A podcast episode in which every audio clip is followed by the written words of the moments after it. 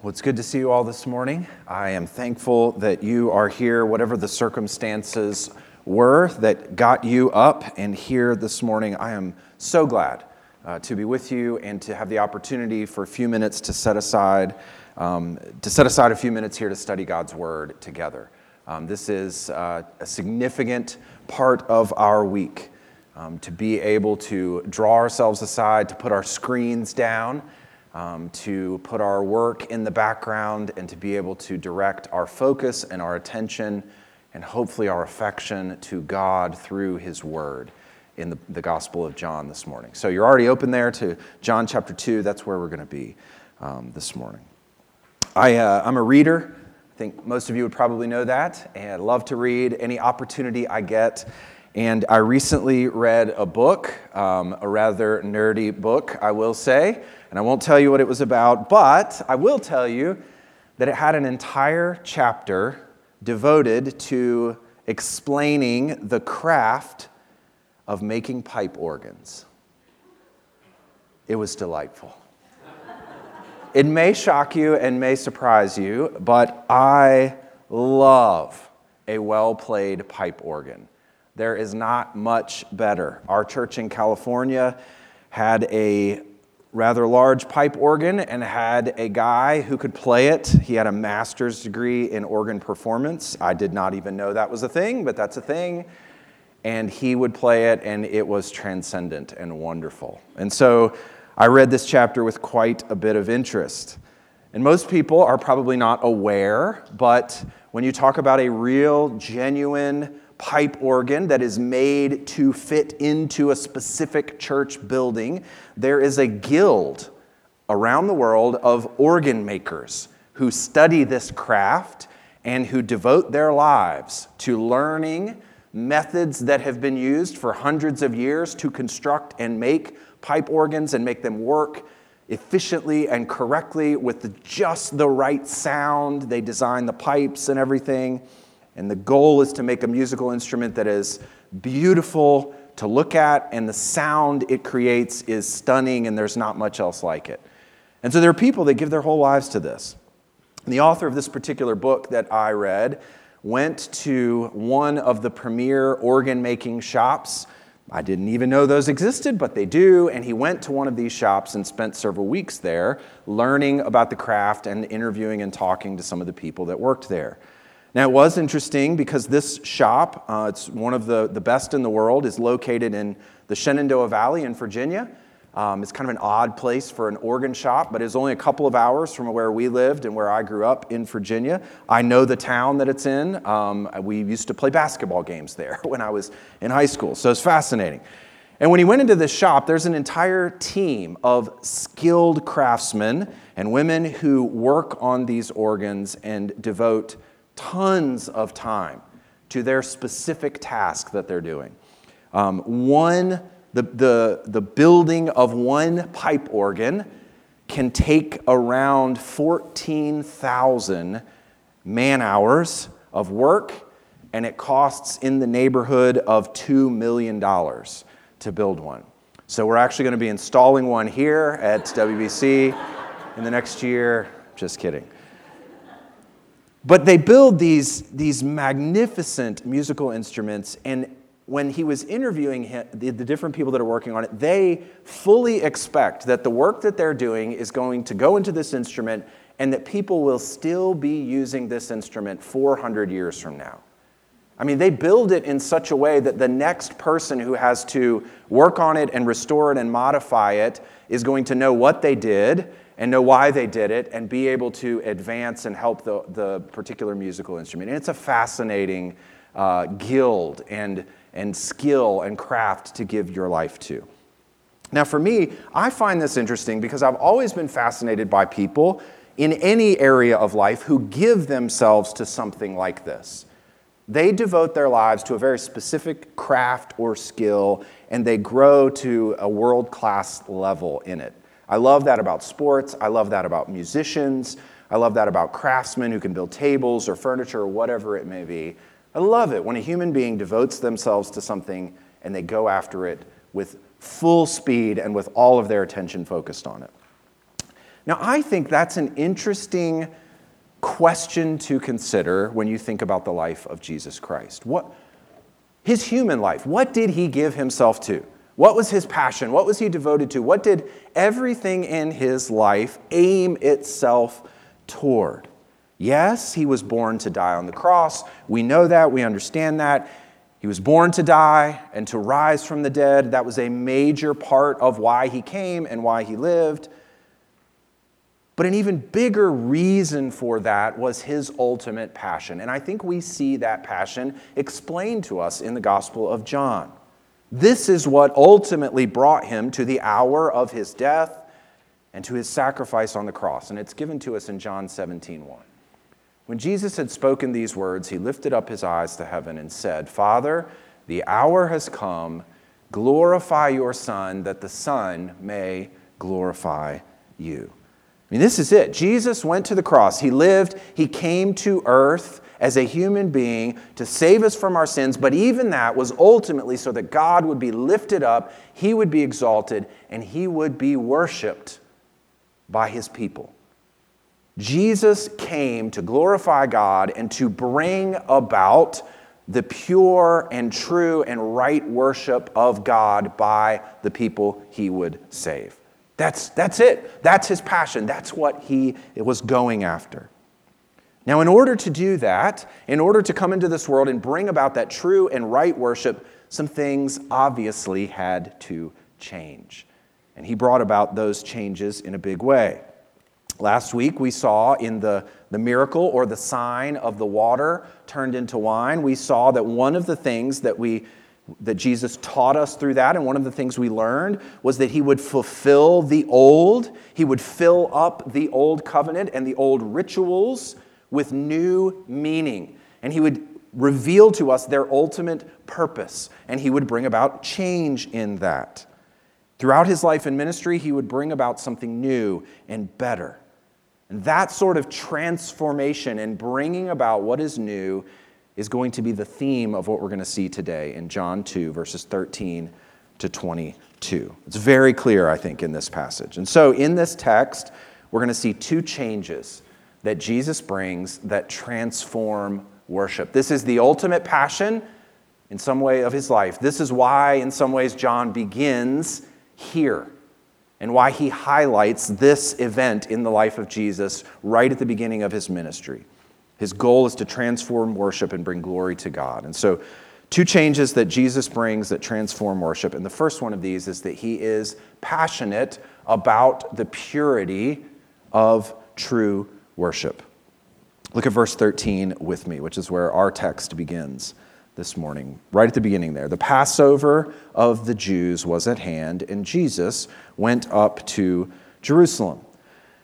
Now, you might be familiar with the Passover as a Jewish festival and as a feast. And this is the first Passover that John mentions in his gospel. But there will be two other times of Passover that he mentions that Jesus attends.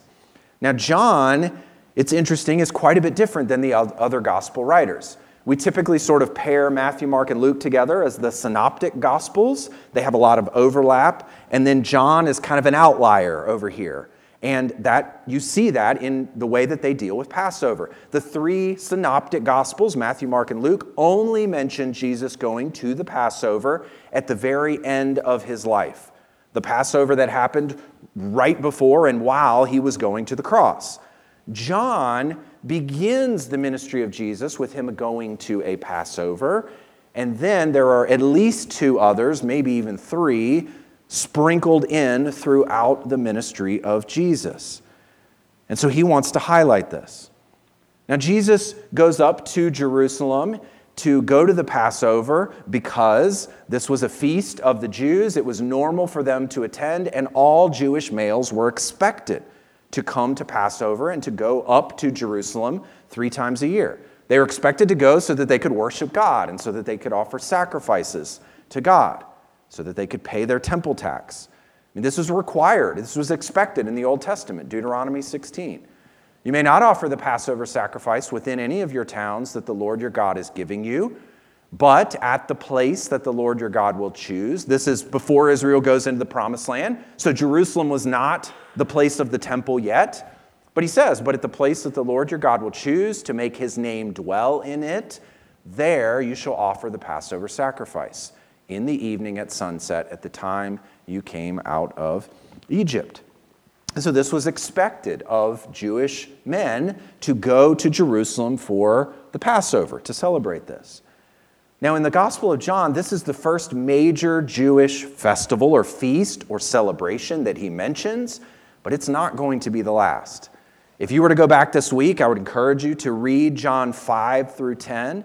Over and over again, Jesus attends these different feasts and festivals and religious celebrations that the Jews have, and over and over again, he invests them with new meaning and he shows how that they point to him and find their ultimate purpose and fulfillment in him.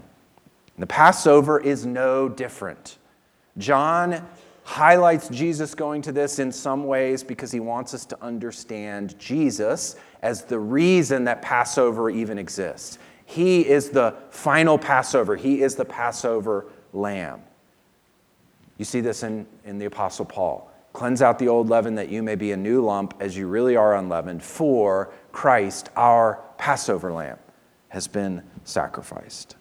So notice when Jesus goes, what he does when he gets there. Look at verses 13 and 14. The Passover of the Jews was at hand, and Jesus went up to Jerusalem. In the temple, he found those who were selling oxen and sheep and pigeons and the money changers sitting there. So, where does Jesus go when he gets to Passover and to Jerusalem? He goes to the temple. Now, the temple, of course, you probably realize, was the center of Israelite and Jewish worship. And there is a bit of a history here that I want to go through real quickly. The temple had replaced the tabernacle. So, Israel, God gives them the instructions in the book of Exodus. They're in the wilderness to build this tabernacle that he will dwell in and they will be able to offer sacrifices to him in the courtyard of this. They'll sprinkle the blood on the holy uh, the altar and the, the mercy seat and the holy of holies, and God's presence will dwell there. So the tabernacle begins in Exodus, and they take the tabernacle with them on their journeys through the wilderness. They end up in the promised land, and the tabernacle is put up there. And then David, who we'll talk about in a few minutes, wants to build God a permanent place to live, a house for him in Jerusalem. Solomon ends up building that. Solomon's temple was glorious, but Solomon's temple was destroyed when Israel was sent into exile because of the people's idolatry. But then some of the people come back to the land after their exile, and in the book of Ezra, which you can find in the Old Testament, they rebuild the temple. That temple was in Jerusalem, built right where Solomon's temple was, most likely. And here they have a sort of rebuilt, refurnished version of that temple that was built on the same spot, and this one was built by Herod. And so this is the temple that was built by Herod that Jesus comes to. Now, I want you to understand here how significant it is that when Jesus goes to Jerusalem, that he goes to the temple and that he goes at the beginning of his ministry. If you go back to chapter 1 and verse 6, of John. Here we see John the Baptist, who was sent as a forerunner of Jesus. And what does it say? There was a man sent from God whose name was John. And I, if you remember, when we went through that passage, I told you this was probably an allusion to Malachi chapter 3 and verse 1, where God says, Behold, I send my messenger, and he will prepare the way before me. And so John the Baptist is this messenger, and he's going to prepare the way before God, the Messiah, shows up. But I want you to see in Malachi 3:1 what happens after the messenger comes. And the Lord, whom you seek, will suddenly come to his temple. And the messenger of the covenant in whom you delight, behold, he is coming, says the Lord of hosts. And so when the messenger shows up and begins proclaiming the coming of Messiah, what's going to happen? The Messiah is going to show up and then he's going to come to the temple, which happens here. And what is he going to do when he comes to the temple? Well, let's look further in Malachi. But who can endure the day of his coming? And who can stand when he appears? For he is like a refiner's fire and like fuller's soap. He will sit as a refiner and purifier of silver, and he will purify the sons of Levi and refine them like gold and silver, and they will bring offerings in righteousness to the Lord. He's going to come to the temple in judgment. Why? Look at that last line. And they will bring offerings in righteousness to the Lord. He's going to come to the temple and purify it and judge what is happening there in order to bring about right worship, to purify worship. So, in fulfillment of this verse and this passage in Malachi, Jesus shows up to the temple and finds it filled with animals and money changers. What's going on here? Why is this the way it is in verse 14? This seems crazy. Well, there's a reasonable explanation for this, even if it is not appropriate to have all of these animals and money changers in the temple. People, the Jewish men, were to come to Jerusalem. They were to offer sacrifices, and it would be very difficult for them to bring their animals with them from all over Israel. And so they would show up to Jerusalem, fully expecting to purchase an animal for sacrifice when they got there. In addition, they're coming from all over the known world in some ways to get there. They had various currencies that they used in their hometowns. And when they got to Jerusalem, they had to pay a temple tax in a specific currency. And so they would have to change their money there to be able to pay that tax. And so having animals to buy for sacrifices and the opportunity to be able to pay the tax was good, wasn't a bad thing. But the problem is the location of these animals and of the money changers. Originally, they had worked and they had sold the animals and changed money across the Kidron Valley on the Mount of Olives. But at some point, the whole operation had moved over into the court of the Gentiles, the outer court of the temple. And they had consistently, apparently, set up shop there. And as they did that, it seems like they had permission from the Jewish authorities to do this. This was totally fine with them. It's not fine with Jesus. Look at verse 15. And making a whip of cords, he drove them all out of the temple with the sheep and oxen, and he poured out the coins of the money changers. I just laugh every time I visualize that happening, the money getting just dumped out on the ground, and overturned their tables. Now, the whip here is most likely not to whip human beings. It's most likely to drive out the larger animals from the temple uh, outer court here, all right? This is what Jesus is doing here is to show that this is not what the temple is for. The place where God is supposed to meet with human beings and they're to worship Him and offer sacrifices to Him is not to be filled with animals and filled with commerce and money changers. Look at verse 16. And he told those who sold the pigeons, Take these things away. Do not make my father's house a house of trade. The temple was supposed to be a place of worship, of prayer, of consecration to God, of sacrifice, not a place of commerce. And so Jesus takes this action to show what it was supposed to be. Now, notice what this action causes the disciples to think and to ponder and to remember maybe later on. Look at verse 17. His disciples remembered that it was written, Zeal for your house will consume me. Now, they don't, I don't know when they remembered this. It could have been after his resurrection which is when they remembered other things. We'll see in a few minutes. It could have been later on. We don't exactly know. But at some point, they thought of a particular Old Testament passage. And when Jesus went into the temple with this much passion for purity of worship and for God's house to be treated correctly and as what it was supposed to be, they thought of an Old Testament text. What Old Testament passage is this? Psalm 69. You probably have a cross reference there. What's going on in Psalm 69? In Psalm 69, you have a psalm of David, which is significant because he is the key king in the Old Testament, and Jesus is the son of David, and God made all of these Davidic We call them Davidic promises and the covenant with David with him. And so it's significant that this psalm is written by David. And in this psalm, David is recounting that he has suffered persecution. Look what he says in verses 1 and 2. I'll put it on the screen. David says this Save me, O God, for the waters have come up to my neck. I sink in deep mire where there is no foothold. I have come into deep waters, and the flood sweeps over me. Why is David in such trouble? Here and reaching out to God. Look at verse 4.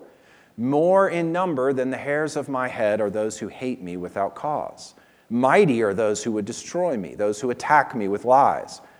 What I did not steal, must I now restore? Look at verses 6 through 8. Let not, not those who hope in you be put to shame through me, O Lord God of hosts.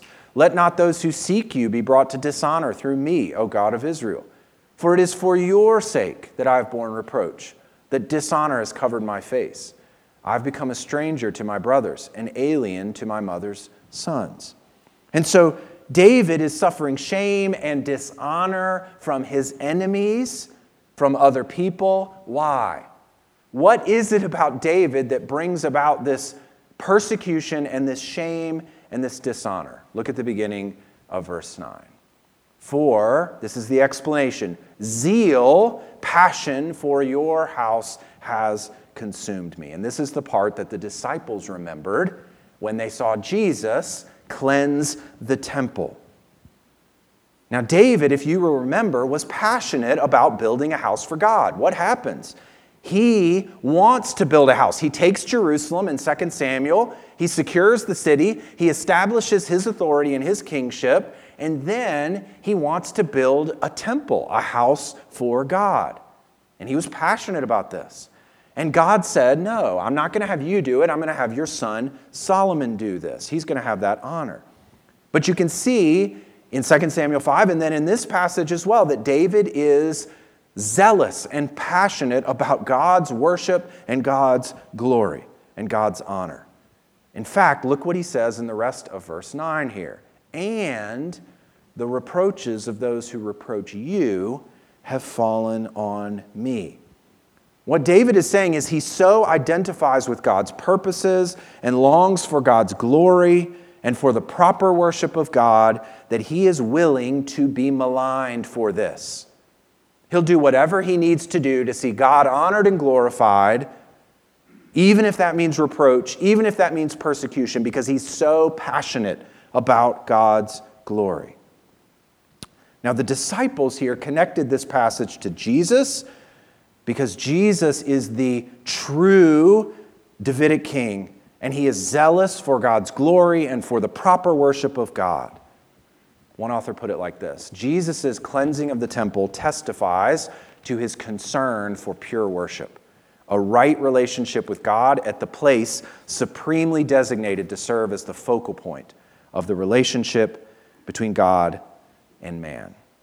And so, this first change, Jesus' passion for purity of worship, tells us that things were not right in Israel, right? I mean, you see this, you see Jesus make this action, and you recognize things are not going well as far as worship in the nation of Israel.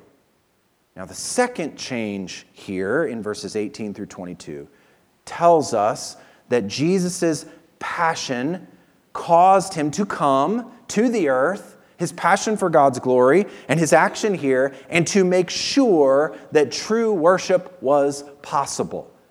He was going to change things and bring about circumstances so that human beings could and his people could genuinely and honestly worship him. And that change comes about because now the focal point of worship is not a temple in Jerusalem. The focal point of worship happens in and through Jesus Christ. He becomes and provides the pathway to true worship. Things were not right here. And so, what does he do? He makes it known that they're not right. He's zealous for God's glory, and then he comes to set them right. And now everything changes with the focal point of worship. Now, when you get back to this story here and you think about Jesus going into the temple, making a, a whip, driving animals out, speaking to the, those that sold pigeons and telling them that this isn't the true intent of the temple, of, a, of the courtyard here. You think about Jesus getting the bowls of money and dumping them out on the ground. All that happened here, that would have caused quite a scene, right? I mean, this was a significant action to take. And so, if you're the Jewish authorities in Jerusalem, you hear about this, and in some ways, you have every right to go and ask and be concerned about what's going on. Look at verse 18. So the Jews said to him, What sign do you show us for doing these things? Now, it's an interesting question that they ask him here. They don't stop and ask, Is, Are his actions justified? Have we been misusing the temple? Have we perverted the true worship of God? They don't stop and ask that. Instead, they want to know if he has the authority and the right and the power regarding the temple to be able to do something like this. I mean, they, they viewed themselves as the gatekeepers of proper worship in Israel. They wanted to make sure it was carried out correctly according to them. And so they want Jesus to show his credentials for why and how he can do this here. Look how Jesus answers them in verse 19. Jesus answered them, enigmatic to say the least Destroy this temple, and in three days I will raise it up. Of course, they take him quite literally. Look at verse 20. The Jews then said, It has taken 46 years to build this temple, and you and will you raise it up in three days? Now, obviously, here, Jesus is not talking about the physical temple, Herod's temple that is in front of them. That temple will no longer be the place, the only place where God meets with man. It's not going to be the center of worship any longer. Things will change here. The question is what would now serve as the place where humans could come and access God's presence? How is it that human beings can come into the presence of their Creator and worship Him truly? How is that going to take place? How can a human being seek God and find Him and properly offer to Him the worship that He deserves? Look at verse 21. But He was speaking about the temple of His body. Listen, the temple in Jerusalem was always meant to point to something better. It was always meant to point to something better that would come. And this is why in John 1:14 it says that Jesus tabernacled among us. He came as the meeting place between human beings and God. He took on a human body in order to bring us to God. When God became man, the whole dynamic of worship changed. And so true worship is important, and Jesus points that out in verses 13 to 17 his cleansing of the temple. But in many ways, that was an, an attack on impure worship and showing that through his judgment, something better was coming. Listen to the interaction, some of the interaction between Jesus and the woman at the well in John 4. The woman said to him, Sir, I perceive that you are a prophet. Our fathers worshiped on this mountain, but you say that in Jerusalem is the place where people ought to worship. Jesus said to her, Woman, believe me, the hour is coming when neither on this mountain nor in Jerusalem will you worship the Father. You worship what you do not know. We worship what we know, for salvation is from the Jews. But the hour is coming and is now here when the true worshipers will worship the Father in spirit and truth. For the Father is seeking such people to worship him. God is spirit, and those who worship him must worship in spirit and truth. The woman said to him, I know that when the Messiah is coming, he who is called Christ, when he comes, he will tell us all things. And Jesus said to her, I who speak to you am he. And there's a reason that he identifies himself as Messiah here, and there's a reason in John 14 that he tells the disciples that they cannot access the Father except through him. Jesus said to him, I am the way. How do you come to God? How do you have a relationship with God? How does that happen? I am the way. You don't go to the temple in Jerusalem. I am the sacrifice. I am the Passover lamb. I am the way, the truth, and the life. No one comes to the Father except through me. If you had known me, you would have known my Father also. From now on, you do know him and have seen him. Jesus has made him known. And so, throughout this book, Gospel of John, over and over again, Jesus is presented as the true temple, the place where humans must come to meet God, to worship God. One author put it like this The prime purpose of the incarnation in the love of God is to lift us up into a life of communion or participation in the very triune life of God. That's what true worship is. It's being invited as a child of God through his Son into the love relationship between the Father and the Son, to experience that relationship by the Spirit. That is what Jesus offers. We come through him. He is the pathway to genuine worship as God designed it. He is the access point. Listen, in our world today, there are two broad approaches to worship. There always have been these two broad approaches to worship. There's an approach that is the most common approach in all world religions and oftentimes in Christianity as well, that sees worship as an act of giving, of prayer, of bowing down, of listening to teaching or preaching. All the other things that people associate with religion, those are things that we do and are offered to deity as a way to placate deity, to appease him, even to honor that deity, to approach God. Most people think of worship in that way.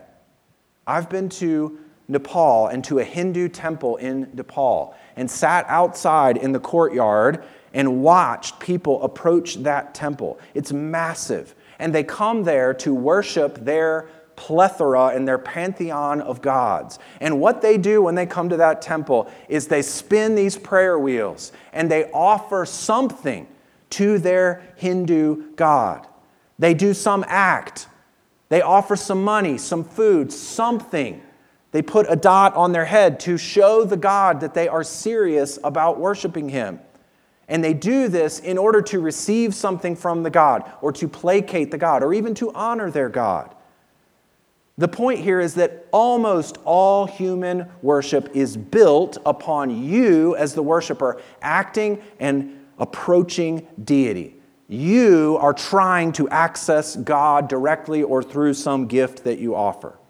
Very often, as Christians, we can turn our worship into this as well. We do something or need to do something in order to approach God directly. True Christian worship, and this is the other broad approach to worship, true Christian worship is quite different. Christian worship is not something you offer to God directly or an act you perform before God. Here's what it is Christian worship is therefore our participation through the Spirit in the Son's communion with the Father in his vicarious life of worship and intercession. Christian worship is participation. It's joining into a relationship and being invited into a relationship really that you have no business being in. And you are invited into the life and love of the Father for the Son, and vice versa. And this is why Jesus is the way, the truth, and the life. This is why faith is so important. We believe in Him and are united to Him. You and I, when we worship God, are not acting on our own in Christian worship. We are joining something that is already happening. We're joining a loving communion and a relationship that has always existed, and we have been invited into this relationship by grace. The same author said this The real agent in worship in a New Testament understanding is Jesus Christ, who leads us in our praises and prayers, the one true minister of the sanctuary. He is the high priest who by his one offering of himself for us on the cross now leads us into the Holy of Holies, the holy presence of the Father in Holy Communion. So, what does this mean for you? For your worship of God, for your relationship with God, for your approach to deity, to the Creator God of the universe. It means that you must always come through and because of Jesus Christ. And it means gloriously enough that you and I don't come based on our own merit and standing. There's not enough that we can do to earn access to God, to placate Him and come to Him on our own, to offer to Him on our own. So this means you can relax. And you don't have to impress God. You and I come through grace, based on His unmerited, unearned favor given to us through the Lord Jesus Christ. And so, what does that mean for your prayer life this week?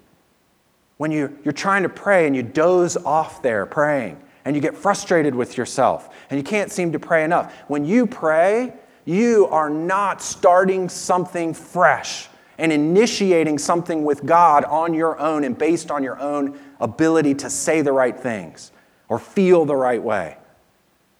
When you come to God in prayer, you are participating in something that's already happening in a loving communion and relationship and adoration between the Father and the Son through the Spirit. And as you are connected to the Lord Jesus Christ by faith and trust in Him, you're invited into that relationship and you are opening your mouth and your mind in prayer and just joining in and offering the same adoration and praise that has already been going on forever. When you sing in a couple minutes, when you and I come in on Sunday morning and you're just not feeling it, as sometimes I am just not feeling it. You don't have to conjure up emotions and you don't have to figure it out. Just know that you are joining a loving relationship. You are glorifying the Father and the Son through the Spirit as has already been done. And you have been invited in. And Jesus is the pathway to genuine worship. And that is what it means in verse 21 when Jesus says that he, speaking of the temple, was speaking about the temple of his body. His sacrifice on the cross is fully sufficient to invite us into this relationship. He is the access point, He is the focal point now of all true worship and all ways that human beings can relate to God. And how did the disciples respond? Look at this in verse 22. When therefore, it took them a while, that's okay. God is very patient with us. When therefore he was raised from the dead, his disciples remembered that he had said this, and what happened? And they believed. Believed the scripture and the word that Jesus had spoken. After the resurrection, they put the pieces together and they believed, and this is where it starts each time that you approach the Father. You approach through the Son, and you approach by faith. Not because you've been a good boy or girl this week, not because you read your Bible every time, but you approach because Jesus has already made the way possible. And you come through Him. And now you're just a participant. The great high priest has given us access in to the temple, the true temple. And so you come as a participant and not as a solo actor. And that is a glorious and life changing reality. And that is what Jesus brought through his incarnation and through his life and his death and his resurrection. And that's what we have access to by faith. Let's pray. Lord Jesus, we're so grateful for what you have given us. Thank you for your word. Thank you for opening up the pathway for human beings to once again do what we were made to do to know you, to love you, to commune with you, and to adore and worship you. We were put together and designed to be creatures that worship. And that's why so often we worship other things. We are tempted to give our affection and our joy and our adoration to creatures and earthly things. And I pray that even this morning you would help us to direct our attention to you, Lord Jesus. You are the true agent in our worship, and we are participating in and through you. So even now, as we sing, lift our hearts up to you, help our faith to be built up and solidified in your work and your person. It's in Christ's name we pray.